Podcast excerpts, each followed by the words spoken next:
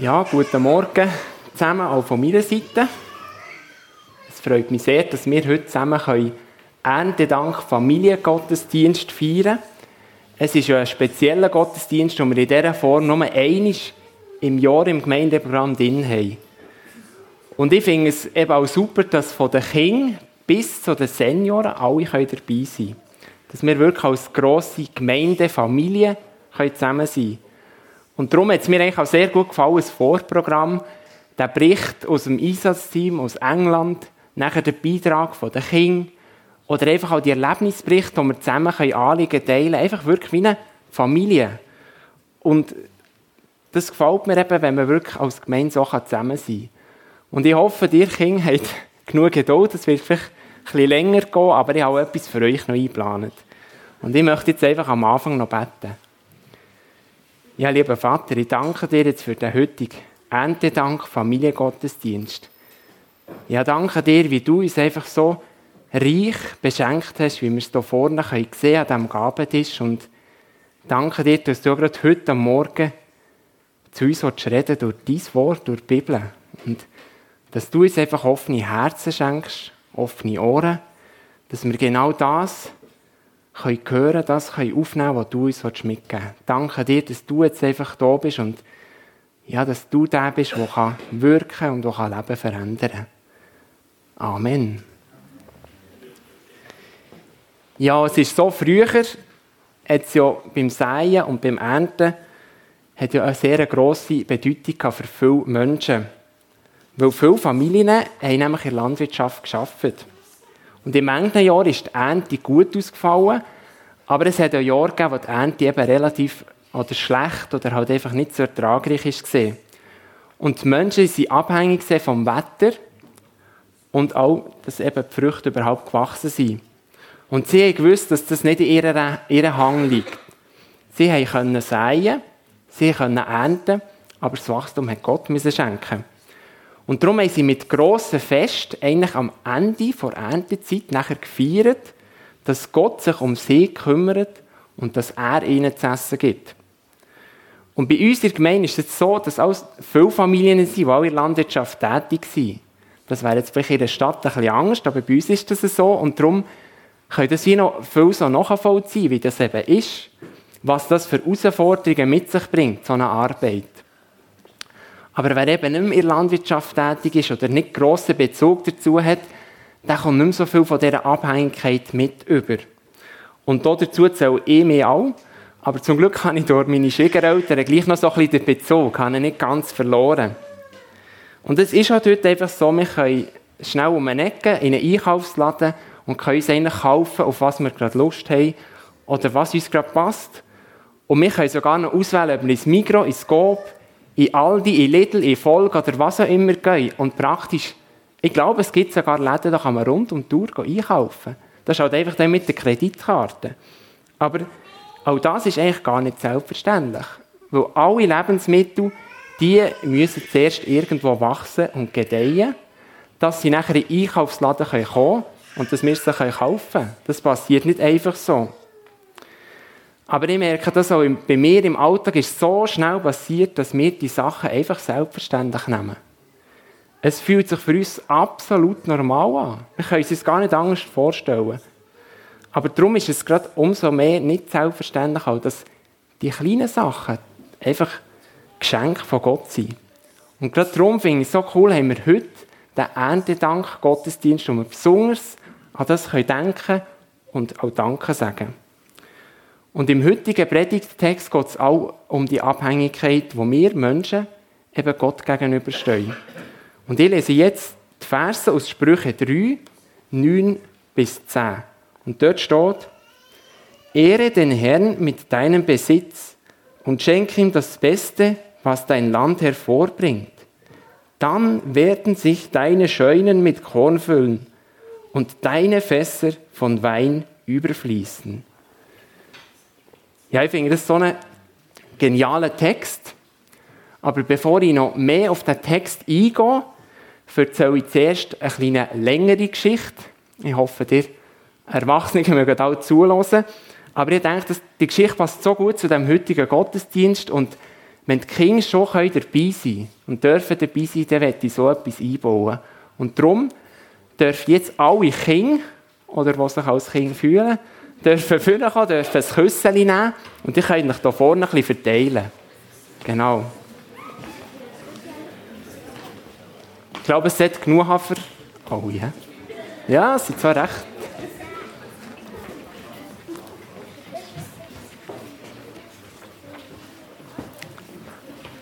Habt ihr alle Platz? Sonst könnt ihr auch noch ein bisschen weiter hinten, dürft noch eine Reihe mehr oder so machen. Einfach so, dass es nicht bequem ist und dass ihr mögt zulassen.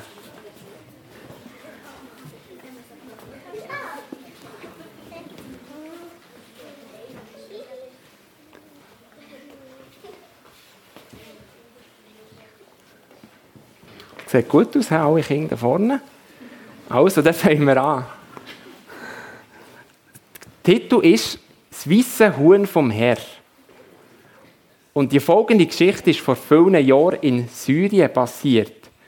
Dort hat sich in einem ländlichen Bezirk ein junges amerikanisches Ehepaar niedergelassen und angefangen, die gute Nachricht zu verkünden. Die Hirten und die Bauern, die in dieser Gegend gewohnt haben, die haben Gott schon kennt. Aber sie haben weder die Bibel kennt, noch haben sie je eines davon gehört, dass Jesus für sie gestorben ist, für ihre Sünden. Über die Botschaft haben sie nur staunen Und jetzt sind sie oben für oben ganz müde, verschwitzt und dreckig von ihren Feldern gekommen und sind um Ralf herumgehockt. Das ist eben der Mann von diesem Ehepaar und haben ihm zugelassen, wie er ihnen aus der Bibel erklärt. Viele haben geglaubt, was er ihnen hier erzählt und haben der Heilige Geist bittet, dass er in ihr Leben hineinkommt. Am oben hat der Ralf auch über die große Liebe von Gott, wo Jesus in die Welt geschickt hat, und über die große Liebe von Jesus, wo für uns Menschen gestorben ist, geredet. Da hat ihn jemand gefragt, aber was können wir denn geben, um zum Gott zu zeigen, dass wir ihn auch lieben? Wir haben doch kaum Geld, sagen andere. Und das Wenige, was wir haben, brauchen wir für Werkzeug und Saatgut zu kaufen. Wir alle leben doch vom Ertrag von unseren Feldern und von unseren Härten und sind arm. Im Winter haben wir nicht einmal genug Brot für unsere Kinder. Was können wir also Gott geben? Der Ralf schlägt das Buch Maleachi auf und liest vor, wie Gott vor langer Zeit seinem Volk befohlen hat, sie sollen den zehnten Teil von all dem, was sie haben, Gott geben. Doch plötzlich sind die Leute habgierig geworden und alles für sich behalten. Darum hat er nachher der Prophet Maleachi geschickt, wo ihnen etwas sagen musste. Bringt den zehnten Teil von eurer Ernte unverkürzt zu meinem Tempel, damit die Priester zu essen haben. Habt keine Sorge, macht euch keine Angst, dass ihr zu wenig habt. Nehmt mich beim Wort. Ihr werdet erleben, wie ich mit Segen werde überschütten. Die, die zugelassen haben, haben einander angeschaut. Ein Zehntel von unserem Getreide, von unseren Eiern, unseren Früchten und unseren Härten, fragen sie in Zweifel. Und wenn wir dann nicht genug für uns selber übrig haben, ja, was steht im Vers? sagt der Ralf. Da steht, dass Gott uns mit Segen überschütten will. Ja, das, das klingt gut, aber ist das wirklich so? Probiert es doch mal aus, sagt der Ralf. Also versuchen Sie es. Jeder bringt den zehnten Teil von seinem Ertrag zum Ralf und er kauft es entweder ab und lebt davon oder verkauft es weiter in einer näher gelegenen Stadt. Das Geld leidet dann auf die Seite. Und gleich ist schon so viel zusammengekommen, dass sie Baumaterial kaufen können und eine kleine Kirche davon bauen wo sie zusammen Gottesdienst feiern. Im Dorf ist zu dieser Zeit ist Freude und die Leute ist es einfach gegangen, etwas weiterzugeben. Und sie haben sich nachher auch danach gesehnt, in die Nachbardörfer zu gehen und all von ihnen, ihnen auch von Jesus zu erzählen. Aber sie haben gar nicht können, weil ihre Ächer und ihre Härten, da haben sie müssen dazu schauen. Und da haben sie sich überlegt, eigentlich könnten wir wieder Geld sparen.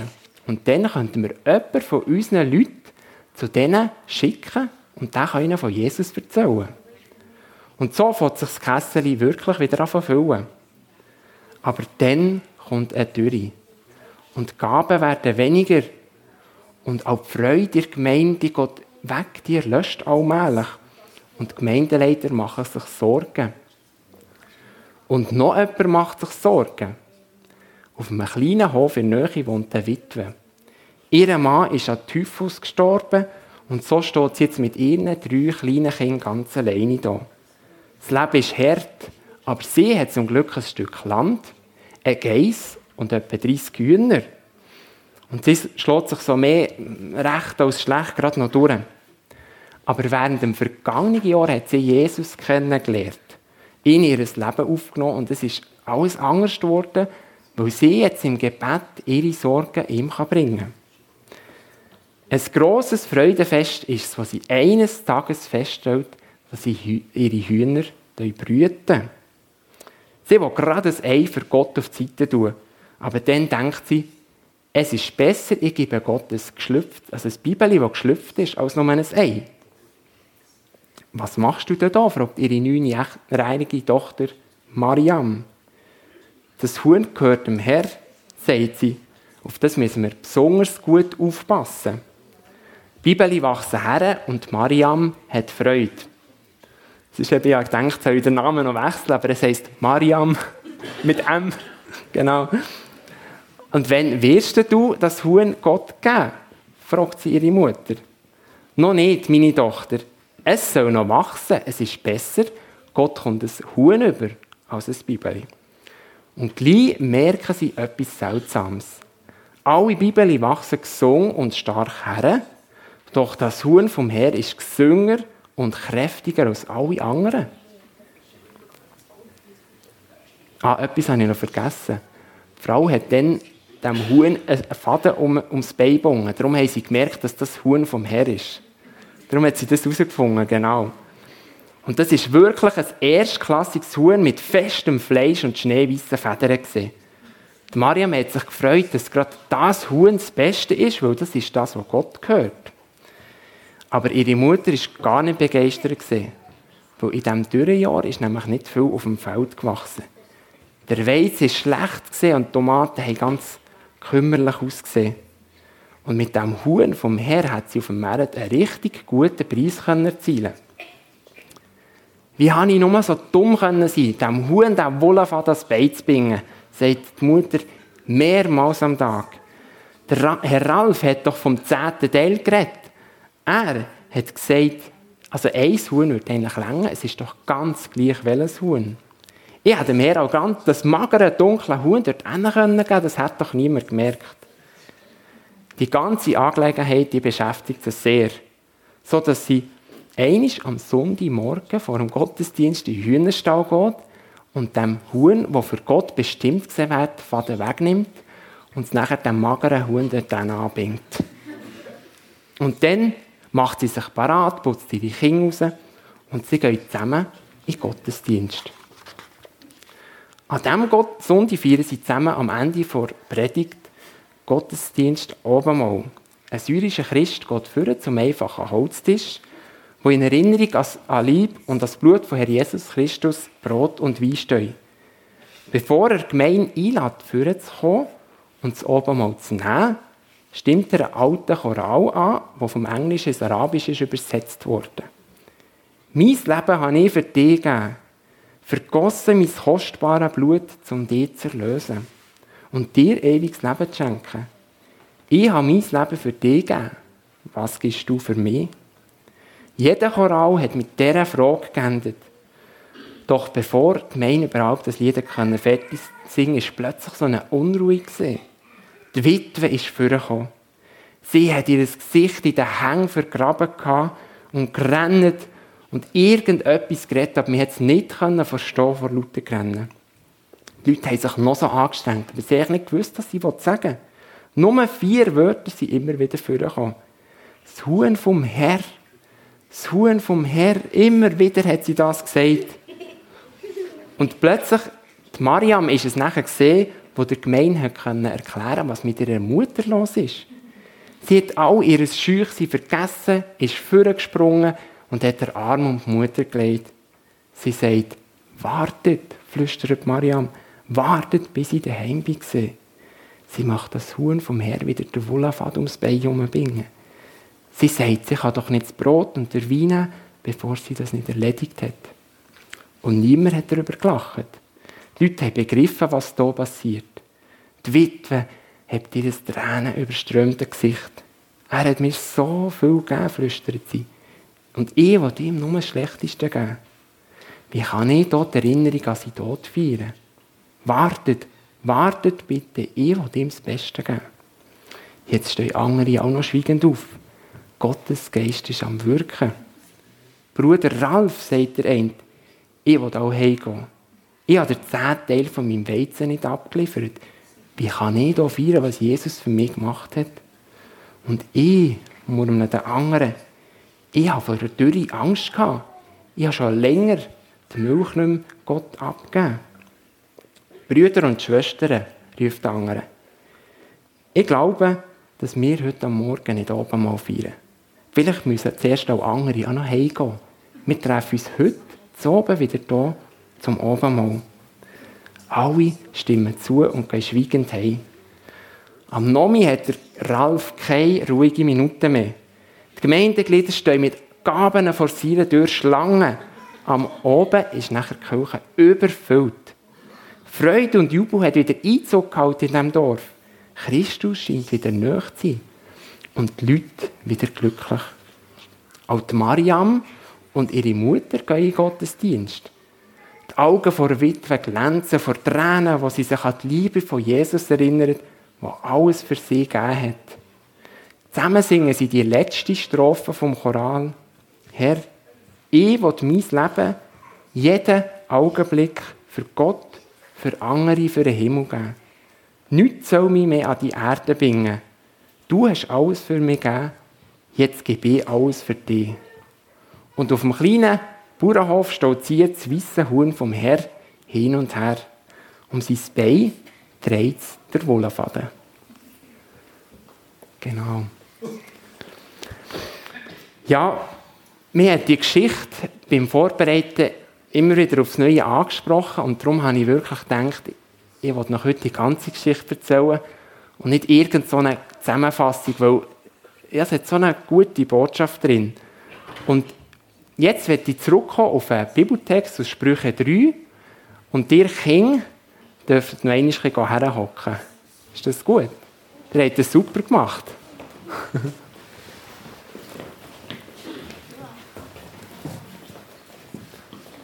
ja, genau, könnt jetzt einfach anfangen. Ihr dürft natürlich auch beigeln, das ist gut.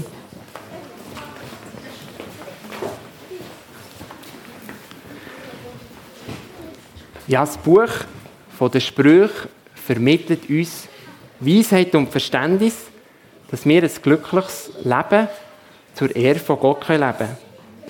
Es wird uns von den Fallstricken vor Sünde bewahren, dass wir nicht zu Fall kommen oder Schaden davon tragen. So werden die Sprüche auch kurze Sätze aus längerer Erfahrung oder Lebensregeln von oben für uns hier unten genannt. Und andere reden sogar vom Schatzbuch vor Weisheit. Und ich lese jetzt noch einmal die Weisheit, den Schatz aus den Versen 9 und 10. Ehre den Herrn mit deinem Besitz und schenke ihm das Beste, was dein Land hervorbringt. Dann werden sich deine Scheunen mit Korn füllen und deine Fässer von Wein überfließen. Ja, und die beiden Verse, die sind eine Anspielung auf eine alttestamentliche Praxis, Gott die Erstlingsfrüchte vor Ernte zu geben. Und wir lesen hier in 5. Mose 26, in den Versen 10 und 12 mehr dazu. Da steht, und nun, o oh Herr, bringen wir dir den ersten Teil der Ernte unserer Felder, die du uns geschenkt hast.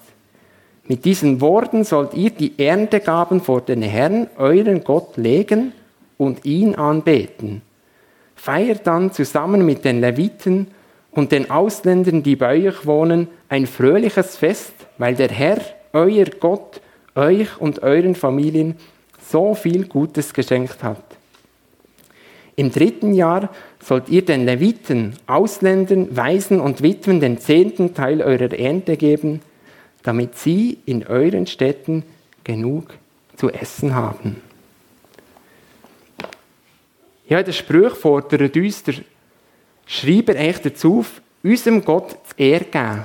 Und zwar mit unserem Besitz, also mit dem, was wir haben. Aber was heisst jetzt, Gott mit unserem Besitz die Ehre zu geben? Wir alle, ob Kinder, Erwachsene, Jugendliche, wir haben alle viele Sachen. Ich denke, in der Schweiz haben wir viele Sachen, ja. Und das sehen wir auch da vorne, wenn wir den unglaublich vielseitigen Gabentisch anschauen. Also, das sind alles Sachen, die ihr mitgebracht habt, die ihr habt ernten konnten. Und darum ist es so genial, können wir das heute feiern. Und können wir sehen, wie reich Gott uns versorgt. Und als Kind ist es vielleicht so, kann man, ich weiß nicht, ob das so ist, kann man da vielleicht Sackgeld über. Als Jugendlicher kommt man dann erst mal einen Lehrlingslohn über und als Erwachsener ein Einkommen, das der Anstellung entspricht. Gewisse von euch haben eine Mietwohnung, andere haben ein eigenes Haus. Ein paar von euch, eben mehrere von euch, betreiben Landwirtschaft. Andere haben vielleicht einen kleineren oder grösseren Garten daheim. Und wieder andere, wie wir zum Beispiel, gehen uns halt in ein Hofläden einkaufen. Oder kommen es von den Schwiegereltern rüber. Es ist... Ja, genau, so kann man es auch machen. Es ist... Aber wir sind natürlich sehr dankbar dafür. Es ist ganz unterschiedlich.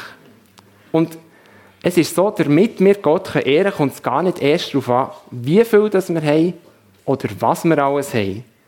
Die Bibel warnt uns in diesem Zusammenhang nicht davon, dass wir etwas haben, dass wir Besitz haben, sondern vielmehr davor, dass wir richtig damit umgehen. Weil alles, was wir haben, gehört letztlich Gott und ist uns von ihm gegeben worden. Wir sind also nicht Besitzer, sondern Verwalter oder Haushalter. Unsere Aufgabe ist es, alles, was Gott uns, alles als Gott von uns anvertraut und geschenkt anzuschauen und das eben richtig einzusetzen. Auf diese Art und Weise geben wir nachher echt Gott weit eher zurück, dass er uns das alles geschenkt hat. Und weiter lesen wir in diesem Text auch, dass wir Gott das Beste sollen geben. Und ich denke, in der Schweiz fällt uns das sehr leicht oder leichter, etwas von unserem Besitz abzugeben oder weiterzugeben. Weil laut einer Rangliste von einer Londoner Denkfabrik hat die Schweiz im Jahr 2021 zu den wohlhabendsten Ländern weltweit gehört. Und ich denke, im Jahr 2022 hat sich das nicht sehr gross geändert. Die Schweiz liegt dabei auf dem fünften Rang weltweit. Und es gibt etwa 195 Länder, glaube ich. Nur noch gerade ein nordisches Quartett, nämlich Dänemark, Norwegen, Schweden und Finnland, liegt vor uns. Aber jetzt gibt es Länder, da herrscht eine ganz andere Gefühlslage. Nämlich die zehn Länder, die im 2022 die ärmsten auf der Welt waren, gemessen am niedrigsten Bruttoinlandsprodukt pro Kopf.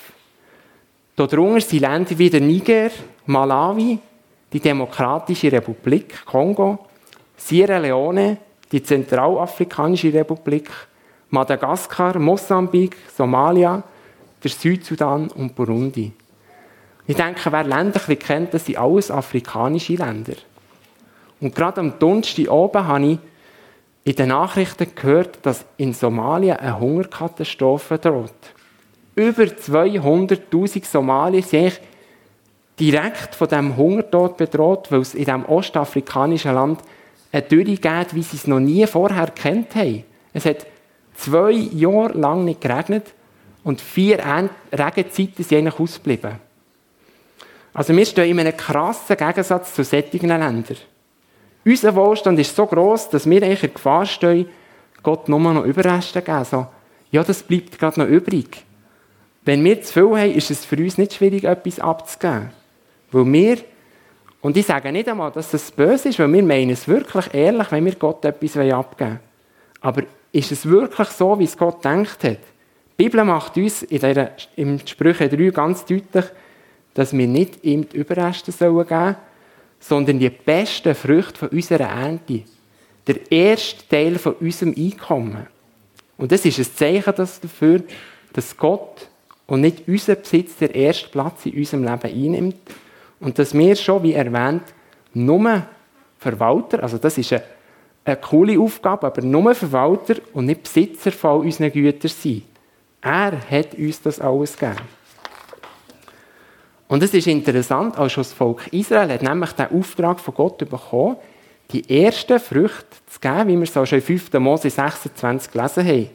Und die ersten Früchte dann zumal sind fürs, fürs Beste, fürs Vorzüglichste, fürs Wertvollste vor Ernte gestanden, wie Öl, Wein, Korn, Baumfrüchte und Honig.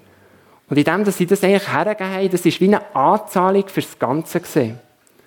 Und für Israel ist das eine unbedingte Verpflichtung. Also da hat man nicht daraus können. Das hat einfach dazugehört, das, den ersten Teil Gott herzugeben. Und durch, das, durch die Bereitschaft, das herzugeben, hat Gott nachher das auch geweiht. Hat er das Segen aufs Ganze draufgelegt. Und wenn das Volk Israel die Erstlingsgaben opfer, opfert hat, haben sie eigentlich damit auch erkannt und anerkannt, dass eben Gott alles gehört. Und erst nachdem sie das gemacht haben, haben sie von diesen neuen Erträgen von ihrem Land, von ihrer Ernte, das dürfen geniessen. Und was ist jetzt die oder mein bester Teil von dem, was wir von Gott bekommen? Was ist das Wertvollste, was wir vielleicht haben? Dann wir gerade das doch heute neu Gott weihen. Wir dürfen es verwalten, aber bewusst sein, dass er es uns geschenkt hat. Und wenn wir das tun, dann gibt uns Gott eine geniale Verheißung. Ich werde noch einmal Vers 10 lesen. Da steht, ja, eben da habe ich gedacht, zuerst den richtigen Text aufschlagen.